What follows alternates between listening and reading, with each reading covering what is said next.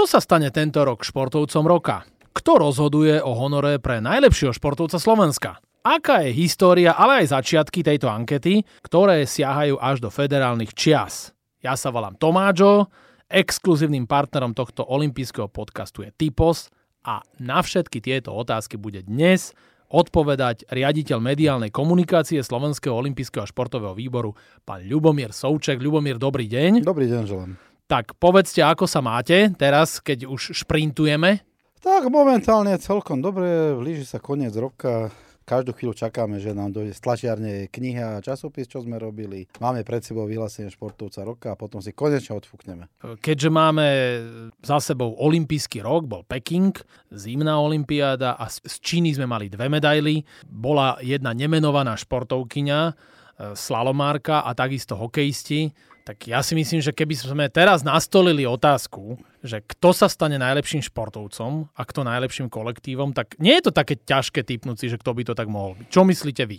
Tak ja samozrejme nemôžem prezradzať e, výsledky vopred, aj keď ich poznám. Ale jednu vec musím opraviť. Nehovoril by som nikdy, ja vždy opravujem nie najlepší, ale najúspešnejší. Lebo pri športovcoch z rôznych odvetví sa nedá porovnať, kto je lepší. Dá sa len teoreticky porovnávať, kto je úspešnejší. Ale tak samozrejme, že tie olympijské výsledky ako sa musia v tej ankete nejako prejaviť. Olympiáda je najviac, čo aj existuje, myslím si, v povedomí verejnosti. A aj vo svete, neraz aj pred športovcami, ktorí treba mali zvučnejšie svetové mená, v anketách e, v jednotlivých krajinách úspeli práve olimpijskí výťazí alebo olimpijskí medalisti pred tými športovcami, ktorí treba zarábajú stonásobne viac, sú svetoznámejší, ale nemajú olimpijskú medailu. Áno, ja tiež stále hovorím, že Olympiáda je najviac a preto mi aj veľkou cťou, že môžem robiť olympijské podcasty a mám tu takého fundovaného hostia, ako ste vy. Vy by ste teraz vedeli povedať tú finálovú desiatku tých športovcov, keby som povedal individuálnych? No neviem, či si spomeniem na všetkých. Ak chcete, ja vám ju prečítam. No. A potom sa vás niečo opýtam. Tak je to Erik Černák, Heňa Farkašová, Marek Hamšik, Zuzka Reak, Šefečeková, Tajmura Salkazanov, Alexander Slavkovský, Juraj Slavkovský, Milan Škriňar, Peťa Vlhová a Janko Volko. A potom máme kolektívy, futbalisti Eška Slovan Bratislava, tým Slovenska v ľadovom hokeji a štvorka jak rýchlostných kanoistov. Pri tomto by som sa ja pristavil, konkrétne pri tých nováčikoch. Ďuro Slavkovský je jasný nováčik, je to draftová jednotka a potom je tu zápasník Salkazanov a je to pôvodom Rus. Ano. Voľnoštýliar a je premiérovo v top 10 a pre mňa celkom také prekvapivé meno. Tak ako on už niekoľko rokov má, má vedali z vrcholných súťaží. Samozrejme, ľudia sa na tých zápasníkov, ktorí pochádzajú z Ruska, pozerajú nie celkom tak, ako keby boli naši. Aj keď to konkrétne Salkazanov som ho počul viackrát hovoriť, snaží sa hovoriť po slovensky, trávia tu určitý čas, podstatne viac času, pokiaľ viem, než v minulosti David Musulbes, ktorý získal aj olimpijskú medailu pre Slovensko, ale napokon sa vrátil do Ruska a teda v podstate po tej olympiáde už Slovensko nereprezentoval. Títo vyzerá, že sa tu snažia musia nejakým spôsobom etablovať a konkrétne Salkazanov hovorí celkom dobre po slovensky. Samozrejme, z hľadiska, keby človek bral len tie úspechy ako čisto medaily z majstrovstiev sveta, asi by boli aj viacerí vyššie, ale myslím si, že toto do určitej miery hrá proti ním, že ľudia ich nevnímajú celkom ako našich. Ako my vnímame našich, tak to sú tí naši renomovaní športovci a tí najúspešnejší. Peťo Sagan je až číslo 11. Prečo on nie je v top 10? Tak lebo Sagan mal túto sezónu no slabšiu ako predošlé sezóny. Si sa na majstrovstvách sveta skončil, myslím, myslím, že 7, ale nebol na ďalších, ďalších podujatiach, nebol taký výrazný ako predtým a víťazstva sa mu, víťazstva sa mu vyhýbali v tomto roku dosť. Napriek tomu si stále myslím, že stále má potenciál a stále ešte môže dosiahnuť veľký úspech.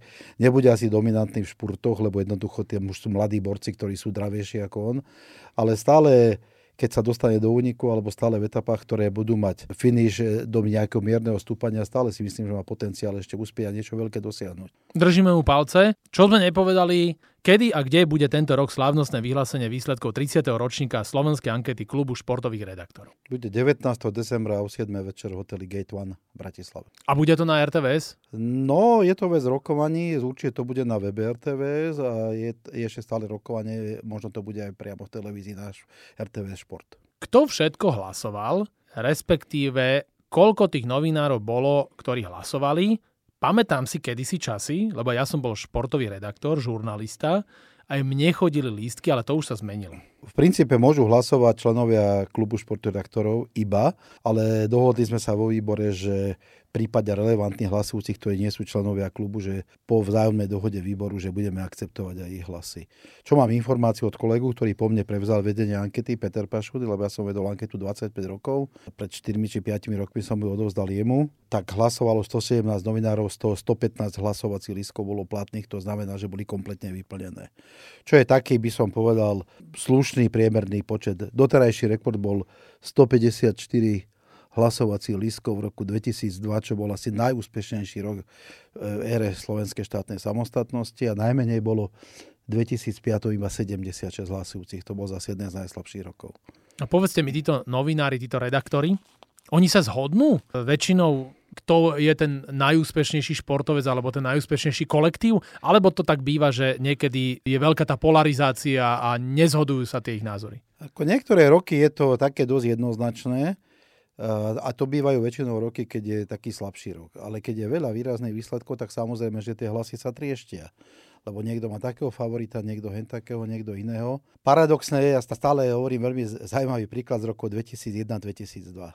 Rok 2001 bol vere samostatnosti jeden z najslabších z hľadiska medzinárodných výsledkov. A ja som písal o plávaní, bol som na majstrovstvách sveta v plávaní vo Fukuoke s Martinou Moravcovou, keď skončila 4. a 5. Nemala medailu, vlastne prvý raz po niekoľkých rokoch nemala medailu z veľkej súťaže a predtým vyhrala anketu 4 e, razy a ja hovorím, tak no, počítaj s tým, že tohto roku športovkňa roku nebudeš.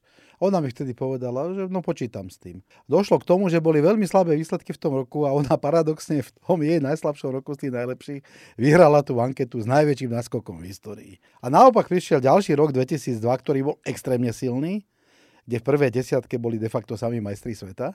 A pre ňu to bol, myslím si, ešte lepší rok než ten olimpijský v Sydney, kde získala dve striebra.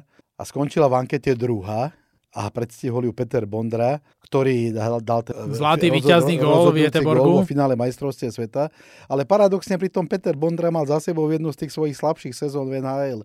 Čiže to sú tie paradoxy, nikdy neviete, čo, čo, čo preváži v tom hlasovaní ľudí. Vy by ste mi vedeli povedať, že aký je ten hlasovací mechanizmus, povedzme, každý hlasujúci uvádza porade desiatich najúspešnejších a on má nejaké bodové kritéria, že od najlepšieho povedzme má 10 a... E, e, takto. Vždy sa robí, predtým som to robil ja, teraz to robí kolega Pašut, e, taký sprievodný list a taký, nepoviem, že nominačný, taká pomôcka, kde sú zosumarizované všetky podstatné úspechy roka. Samozrejme, vždy sa niekto cíti dotknutý, že tam chýba, ale napriek tomu v tom nominačnom zozname býva okolo 60 jednotlivcov až do 20 kolektívov, čo naozaj nie je malý počet. No a každý zoraďuje od 10 10 po 1, normálne o 10 bodov po 1 bod. Prvý, za prvé miesto 10 bodov a pri kolektívoch 3, 2, 1. Ako veľmi jednoduchý mechanizmus.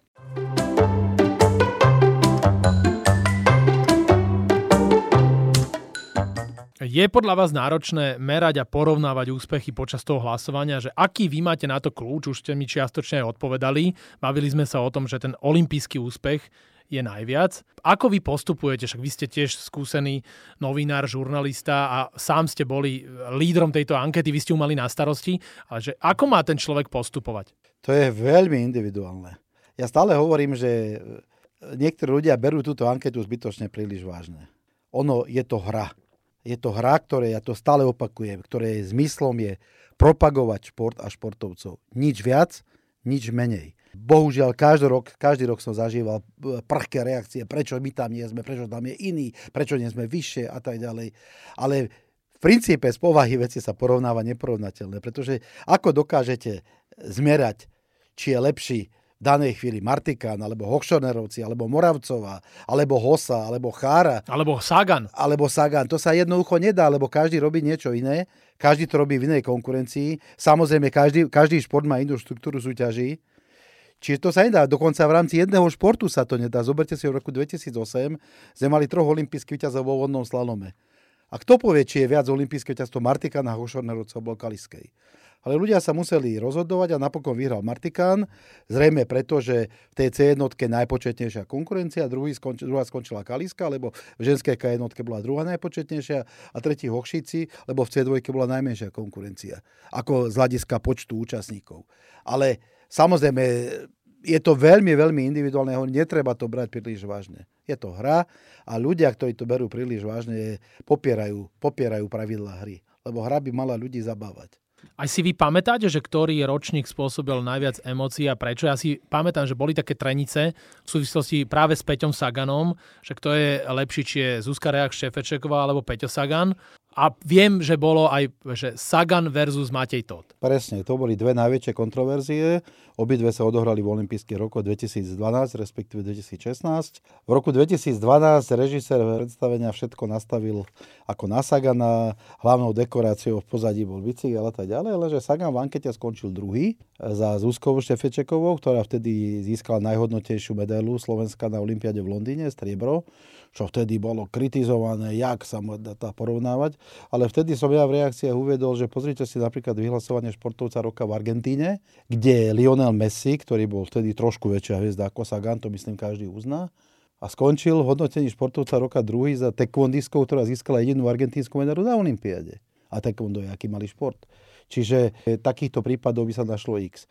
2016, tam som aj ja bol vo veľkej dileme, lebo Maťo to vyhral zlatú olimpijskú medailu, plus vyhrali Škantarovci. Škantarovci ako olimpijskí ťazí sa nedostali do prvej trojke, skončili štvrtý, lebo o jeden bod ich preskočila Dominika Cibulková, víťazka WTA Finals, čiže vlastne majsterka, ano, Master Singapur. Majster, majsterka sveta, áno. Maťo Todd tesne preskočil e, Petra Sagana a vtedy ja som mal sám veľkú dilemu. Ja som dal na prvé miesto vtedy Sagana. Aj som to Maťovi toto vysvetloval, lebo nie len on, on je, Maťo je veľmi, taký by som povedal, veľmi pokorný a pokojný človek, on mi nevyčítal. A niekto, ako môžeš ty, ktorý robíš na olympijské, uprednostniť niekoho pred olympijským víťazom. Tak ja hovorím, Sagan v tom roku 2016 bol majster sveta, majster Európy a bol svetová jednotka v oficiálnom rebríčku UCI, aj svetová jednotka v neoficiálnych rebríčkoch časopisov. A trúfiem si povedať, že bol prvý slovenský športovec v histórii, ktorý sa stal svetovou jednotkou vo veľkom celosvetovom športe. Preto som jeho uprednostnil a dal som ho pred Maťa Tota ako olimpijského víťaza, lebo to vlastne, to olympijské víťazstvo bola jediná súťaž, ktorú v tom roku absolvoval na tej 50 Mal zdravotné problémy a tak ďalej. Ale nemal som absolútne žiadny problém, že niekto iný dal Tota na prvé miesto, lebo ťažko môžete spochybiť olympijského víťaza ako víťaza ankety. Ja som sa rozhodoval podľa toho, že Peter Sagan bol prvý Slovák v histórii, ktorý sa vo veľkom profesionálnom športe celosvetovom stal svetovou jednotkou. Nemali sme dovtedy športovca, ktorý by toto dokázal. A v celosvetovom športe bol to najbližšie Martina Voravcová v roku 2002, práve v tom roku, keď anketu nevyhrala, vtedy si trúfnem povedať pri porovnaní všetkých výsledkov, že bola svetová dvojka v celom plávaní. Áno, a čiže z toho vyplýva aj taká tá vec, čo vlastne sa môžem teraz vás opýtať, že stiažujú sa aj tí športovci. Ja si pamätám, že Martina vtedy rozprávala, že sa jej to nepáči, že niekto je na prvom mieste pred ňou, že ona by si to asi viacej zaslúžila, ale možno, že aj iní športovci, čo ste mi vraveli, že Matej Todd, aj keď je to veľmi slušný a pokorný človek. Maťo sa nestiažoval, ale samozrejme veľmi dotknutí boli bratia Hochschornerovci, že vlastne v tých troch rokoch, keď vyhrali olympijské riadne, raz neboli športovci roka. V roku 2000 ich predstihla Martina Moravcová, 2004 Helena Kaliska a v roku 2008 Michal Martikán.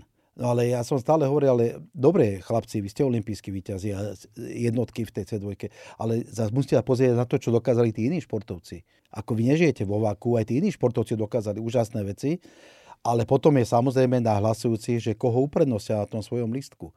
Ale to neznamená, že niekto je lepší alebo druhý. A stále porovnáva sa úspešnosť. Neviete porovnať z rozdielných športov, kto je lepší. Ako porovnáte, či je lepší Messi alebo eh, McDavid v hokeji. Alebo LeBron James v basketbale. To sa nedá porovnať. Áno, sú to rozdielne športy, rozdielne charaktery týchto činností. To, čo vy mi teraz vravíte, tak z toho vyplýva, že máte už teraz aj taký pokojnejší čas, že už nebudete musieť zodpovedať tieto rôzne, nie že invektívy, ale otázky, že a prečo ja som nebol ten, nie, že je to lepšie teraz pre vás je to lepšie, ja som sa vzdal, 25 rokov som robil tú slovenskú anketu, ešte 2 roky som robil federálnu anketu za Československa, roky 87-89. Veľmi veľakrát s tým boli spojené veľmi negatívne emócie a naozaj v podstate rok čo rok som mal pokazený predvianočný čas. Rok čo rok lebo ľudia to zbytočne berú príliš vážne. Nie, nie sú schopní brať to ako hru a každý, a prečo ja tam som, ja tam nie som. Tých reakcií som zažil množstvo. Spomínal som tých Hošanovcov, ale bolo oveľa viac prípadov. Jozef Genci sa cítili byť dotknutí, že keď ho vyhlási za najlepšieho strelca sveta prvý raz v 98.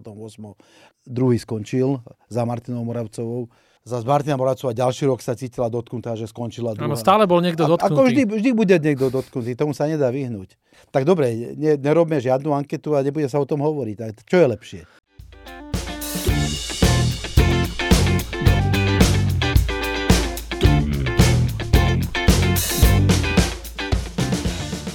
No, robiť určite anketu. A ja som veľmi rád, že vás tu mám, lebo vy ste taká hlava mapa, chodiaca historická publikácia, aj k tým vašim publikáciám ešte prídeme. A kedy sa to vlastne celé začalo? Ja myslím ešte v Československu, ten dátum. Čo to je? 1959? 1959 bolo prvé vyhlasovanie športovca roka. Samozrejme v zahraničí sú ankety, ktoré majú aj podstatne dlhšiu tradíciu. Väčšinou na svete, väčšinou sú to novinárske ankety, že hlasujú novinári, ale neplatí to zase univerzálne, napríklad v Polsku je veľká tradícia ľudového hlasovania. Oni to volajú plebiscit a tam hlasuje Přeglon sportový. Neviem, či to je stále, roky, 10 ročia to bolo, že Přeglon sportový vyhlasoval anketu športovec roka a hlasovalo tam okolo 400-500 tisíc ľudí. Ale väčšinou, väčšinou hlasujú vo svete novinári. Pokiaľ viem, vo väčšine prípadov hlasujú novinári. Áno, čiže od 59. keď ideme, v tej ére samostatnosti oficiálne prvýkrát v 93. sme mali, keď vyhrala Martina V Moravcová. 93. ale Že boli, to aj- už je oficiálna boli, anketa? boli, boli aj predtým ankety na Slovensku, klub športovia, ktorý vyhlasoval ankety v 70. rokoch. Že to bola akože Slova- Slovenská? Áno, aj potom v rokoch 90, 91 a 92. Ja to nemôžem brať ako oficiálne ankety, lebo štátny útvar bol Československo. Čiže existujú niekde výsledky z toho, ja voľa, kde by som ich našiel z tých ankiet, ale tí športovci sa cítia dotknutí, že napríklad v tej samostatnosti v 90. vyhral športovca roka chodec Paľo Blažek, v 91. Jaroka Triňák, motorista, v 92. Slavo Kňazovický, že nie sú uvádzaní, ale štátny útvar bol tý Československo. Ale keď sme boli v 93. už samostatná Slovenská republika, tak oficiálne od 93.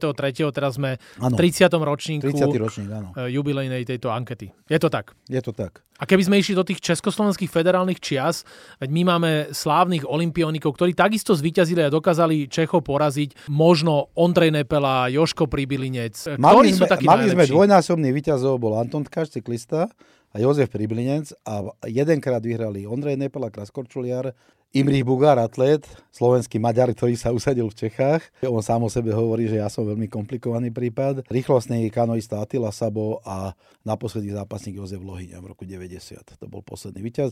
Pokiaľ ide o kolektívy, jeden jediný raz vyhral kolektív zo Slovenska. Červenka. A to boli volejbalisti Červenej hviezdy v roku 79. Paradoxne, futbalisti Slovana Bratislava, keď vyhrali pohár víťazov pohárov, nevyhrali anketu V 69. kolektívoch, Vtedy vyhrali hokejisti, ktorí získali striebro na majstrovstvách sveta, keď dva razy porazili Rusov. Áno, to boli pamätné časy. A keby sme pokračovali ďalej v tých štatistikách, čo majú ľudia veľmi radi, tak kto v tej ére samostatnosti vyhral najviac krát, respektíve bol v top 3 na najviac ako keby urobil pódium. Tak ja som si pripravoval, práve pretože je 30. ročník ankety, som si pripravoval sumár doterajších 29 ročníkov. A vychádza z toho, no, najviac víťazstiev Martina Moravcová 6, Michal Martikán 4, Peter Sagán, Anastasia Kuzminová a Petra Vlhová po 3. Pokiaľ ide o to umiestnenie v prvej trojke, tak najviackrát v prvej trojke boli, po 9 krát bola Martina Moravcová, ktorá má tú bilanciu v prvej trojke 6-2-1 a Peter Sagan, ktorý má 3-4-2. Po 8 krát boli Michal Martikán 4-2-2 a Peter a Pavol Hochschornerovci 2-4-2.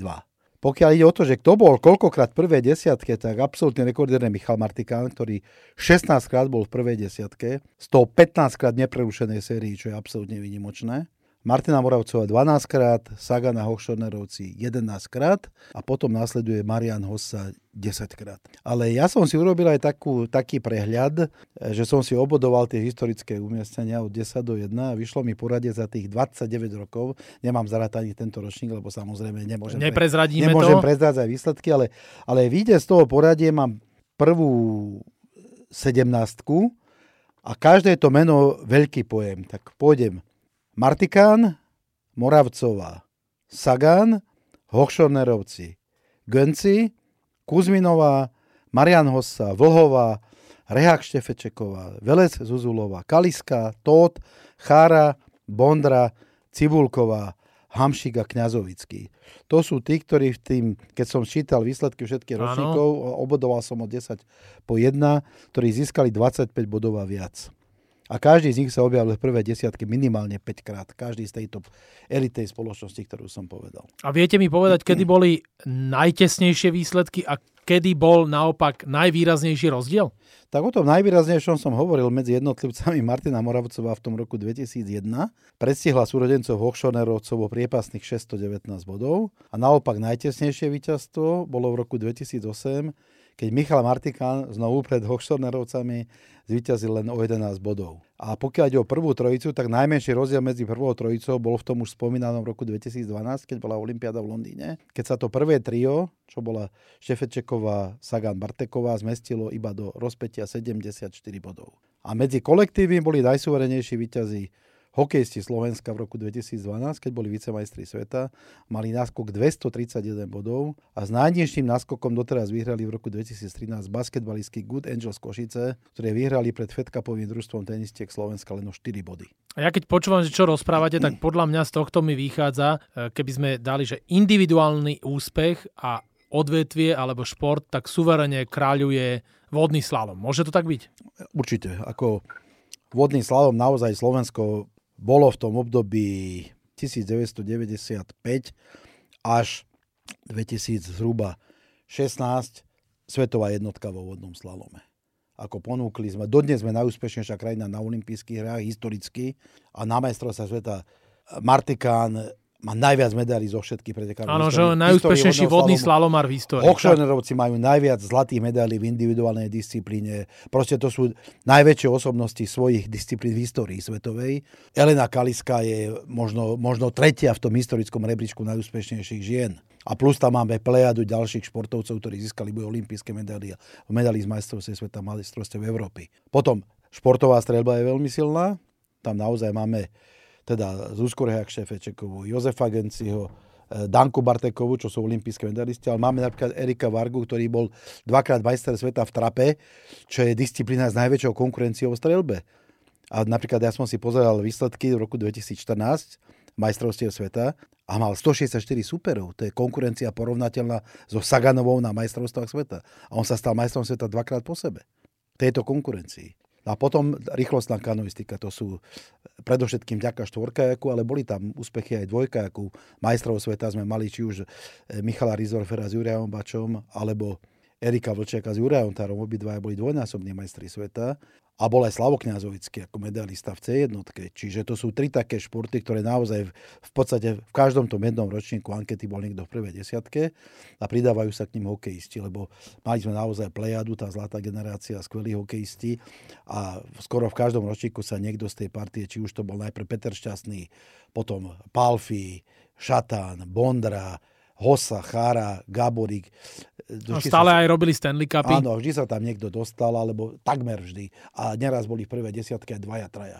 Vy ste mi povedali, že ste boli na 15 olympijských hrách a ste aj autorom rôznych publikácií športových krásnych, niektoré ste mi aj darovali, čo si ja veľmi vážim, aj si ich niekedy listujem. A koľko tých publikácií už ste vydali? Viete? Taký nie len, že vy ste hlavný autor, ale ste spoluautor. To je veľmi ťažké, veľmi ťažko povedať, to nemám ani zrátané, lebo tých publikácií, pod ktorými som podpísaný, či už ako jediný autor, alebo spoluautor, alebo a teda, že sme dvaja autori, alebo väčší kolektív autorov, alebo že som zostaviteľ, je dohromady vyše 40. Ako, ale to sú od veľkých, veľkých kníh naozaj až po brožúry. Ako ťažko to zrátať, lebo sa porovnáva v podstate neporovnateľné žánrovo, rozmerovo a tak ďalej. Ale je ich veľa. A vy ste v mladosti robili nejaký šport? Súťažne som hrával šach.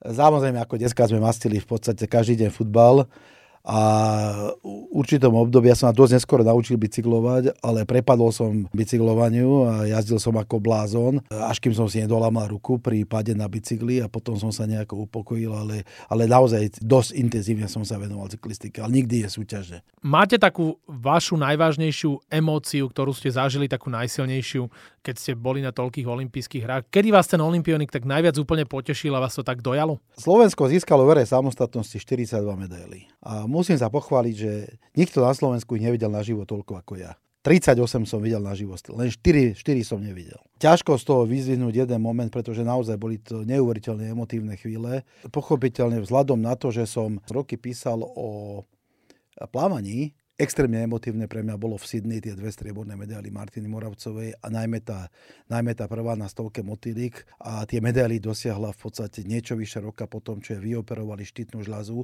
a keď celá jej kariéra vysela na vlásku. Čiže s tým, tým, že s tou Martinou ja som prešiel ku sveta ako novinár, tak pochopiteľne videl som, ako to dievča rastie do svetovosti a toto bolo niečo mimoriadne. Ale takisto mimoriadne bolo, keď Michal Martikan ako 17-ročný sopliak vyhral Olympiádu v Atlante, najmladší mužský víťaz celých, celých olympijských hier a nevedel zo seba v podstate vydať slovo, len odpoveď, jednoslovné odpovede dával na novinárske otázky. A mohol by som menovať x, x, x ďalších. Ale skôr nepoviem o športovcoch, ale čo vo mne zostáva ako mimoriadne silné otváracie ceremoniály hier a extrémne silný zážitok bolo otvorenie v Sydney pre mňa. V hľadisku bolo 90 tisíc divákov, z nich odhadujem zhruba 80 tisíc bolo Austrálčanov. Nikdy som niekoho nepočul spievať štátnu hymnu tak ako oduševnenie, ako spievali. Doteraz toho mám zimoriaky, keď si ja to spomeniem. Atenách zase otvárací ceremoniál, keď dali odkaz na antiku, keď na tých alegorických vozoch tam došli, takí vyzerali ako antické sochy a dokonca bežali ako z tých náforách, čo sú obrázky antických olimpionikov. To bolo, to bolo neskutočné, ako keby ste sa vrátili o 2500 rokov dozadu v Turíne. Luciano Pavarotti, posledné verejné vystúpenie v živote bolo na Olympiáde v Turíne. Stal som 30 metrov od neho a bol to môj najväčší zážitok celej Olympiády. Vidieť Pavarottiho naživo a už sme vedeli, že je ťažko chorý. V podstate o nejaký rok aj niečo zomrel a to bolo jeho posledné vystúpenie v živote. Nikdy na to nezabudem, dodnes mám tiež zimobriaky, keď sa to spomeniem. Čiže, čiže nie len tie výsledky športovcov, ale to, čo je, to, čo je na tých olympiádach, to, čo ich robí takými výnimočnými, toto boli tiež tie veci, ktoré nechajú človeku nezabudnutelné zážitky. No vidíte, vy ste krásne od toho športu prešli do tej kultúry a teraz to sklbíme, lebo my sme sa veľa rozprávali o tých štatistikách. Dajme na záver, že kedy teda bude jubilejný 30. ročník športovec roka. Povedzte. 19. december, vyhlásenie o 7. večer. Neprezradíme výsledky však, ano. ale máme jednu zaujímavosť a pikošku. Nech sa vám páči. Že ak odrátam súrodenecké dvojice e, bratov Hošonerovcov a bratrancov Škantarovcov, po prvý raz v histórii ankety sa stalo, že sú prvé desiatke dvaja menovci a to je Juraj Slavkovský a Alexander Slavkovský. Doteraz sme dvoch s rovnakými priezviskami nemali prvé desiatke. S výnimkou týchto rodinných hviezdiek. Áno, Sašo Slavkovský to veľmi trefne e, glosoval aj Olympiádu v Pekingu, aj keď bola draftová jednotka Ďuro, tak Sašo, že to je môj e, bratranec tretieho kolena. On je veľmi vtipný, ináč títo vodáci sú mimoriadne všetci, aj škantici, pamätáte si príhovor, čo Peťa sme upozorňovali, že Peťo to bol historický výkon, keď už sa nadýchol po desiatich minútach, sme mysleli, že skončil a ešte ďalší dal. Však to sú veľmi pekné úsmevné momenty.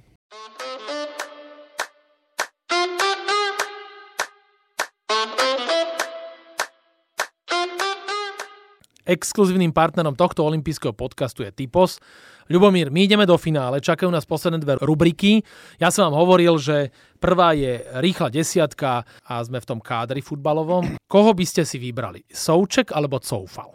Souček. No, však presne tak. To som si aj myslel, že poviete. Ale nie je to vaša žiadna rodina. Nie je to žiadna rodina. Ale toto bola len cvičná dvojica. Ja sa pýtajú na spisovateľa Součka, českého ano. slávneho autora science fiction, ale to nie je rodina. Nie je to rodina, dobre. Ideme na rýchlu desiatku. Yoga alebo pilates? Yoga. Vybrané slova alebo zákon rytmického krátenia? Vybrané slova. Martina Moravcová alebo Michael Phelps?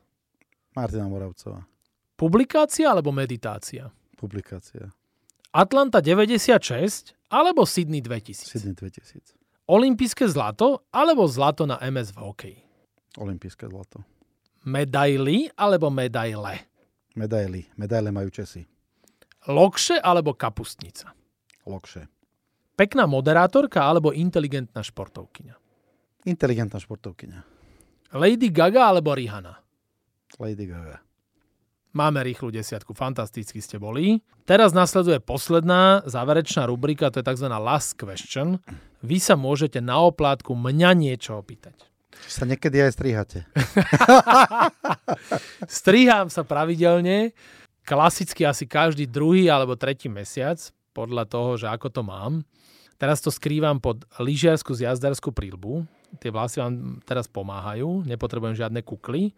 Ale čo mám novinku, čo som ešte nikomu nepovedal, za posledný mesiac som bol asi 5 krát v barbershope. Normálne to som ešte nikdy nedal a holím si bradu a fúzi. Bol aj Movember kampaň, tak som fúzi si dal originál urobiť e, u chlapov, ktorí sa tým živia. A bolo to pre mňa veľmi podnetné, lebo oni sú všetci zhruba o 30 rokov mladší odo mňa, tak to s takýmito mladými ľuďmi sa rozprávať o živote, to je veľmi zaujímavé. Ja sa preto pýtam, že mne už tie vlasy rastú v podstate len vzadu, ale aj keby mi rastli vpredu, tak by som sa strihal nakrátko, lebo mne je teplo, keď mám veľké vlasy. A, ale zase musím povedať jednu vec. Je to také signifikantné, také zvláštne pre mňa. Všimnite si moderátorov. Málo moderátorov slovenských má takúto hrivu ako ja. Nie, že vedia, že to je ten Kučeravý Tomáč, čo robí aj tie olympijské podcasty a ja som veľmi rád, že našim hostom v olympijskom podcaste bol riaditeľ mediálnej komunikácie Slovenského olympijského športového výboru, pán Ľubomír Souček. Ľubomír, ešte raz vám ďakujem za rozhovor. Držím palce a nech si všetci pozrú anketu Športovec roka. Ďakujem za pozvanie. Pekný deň.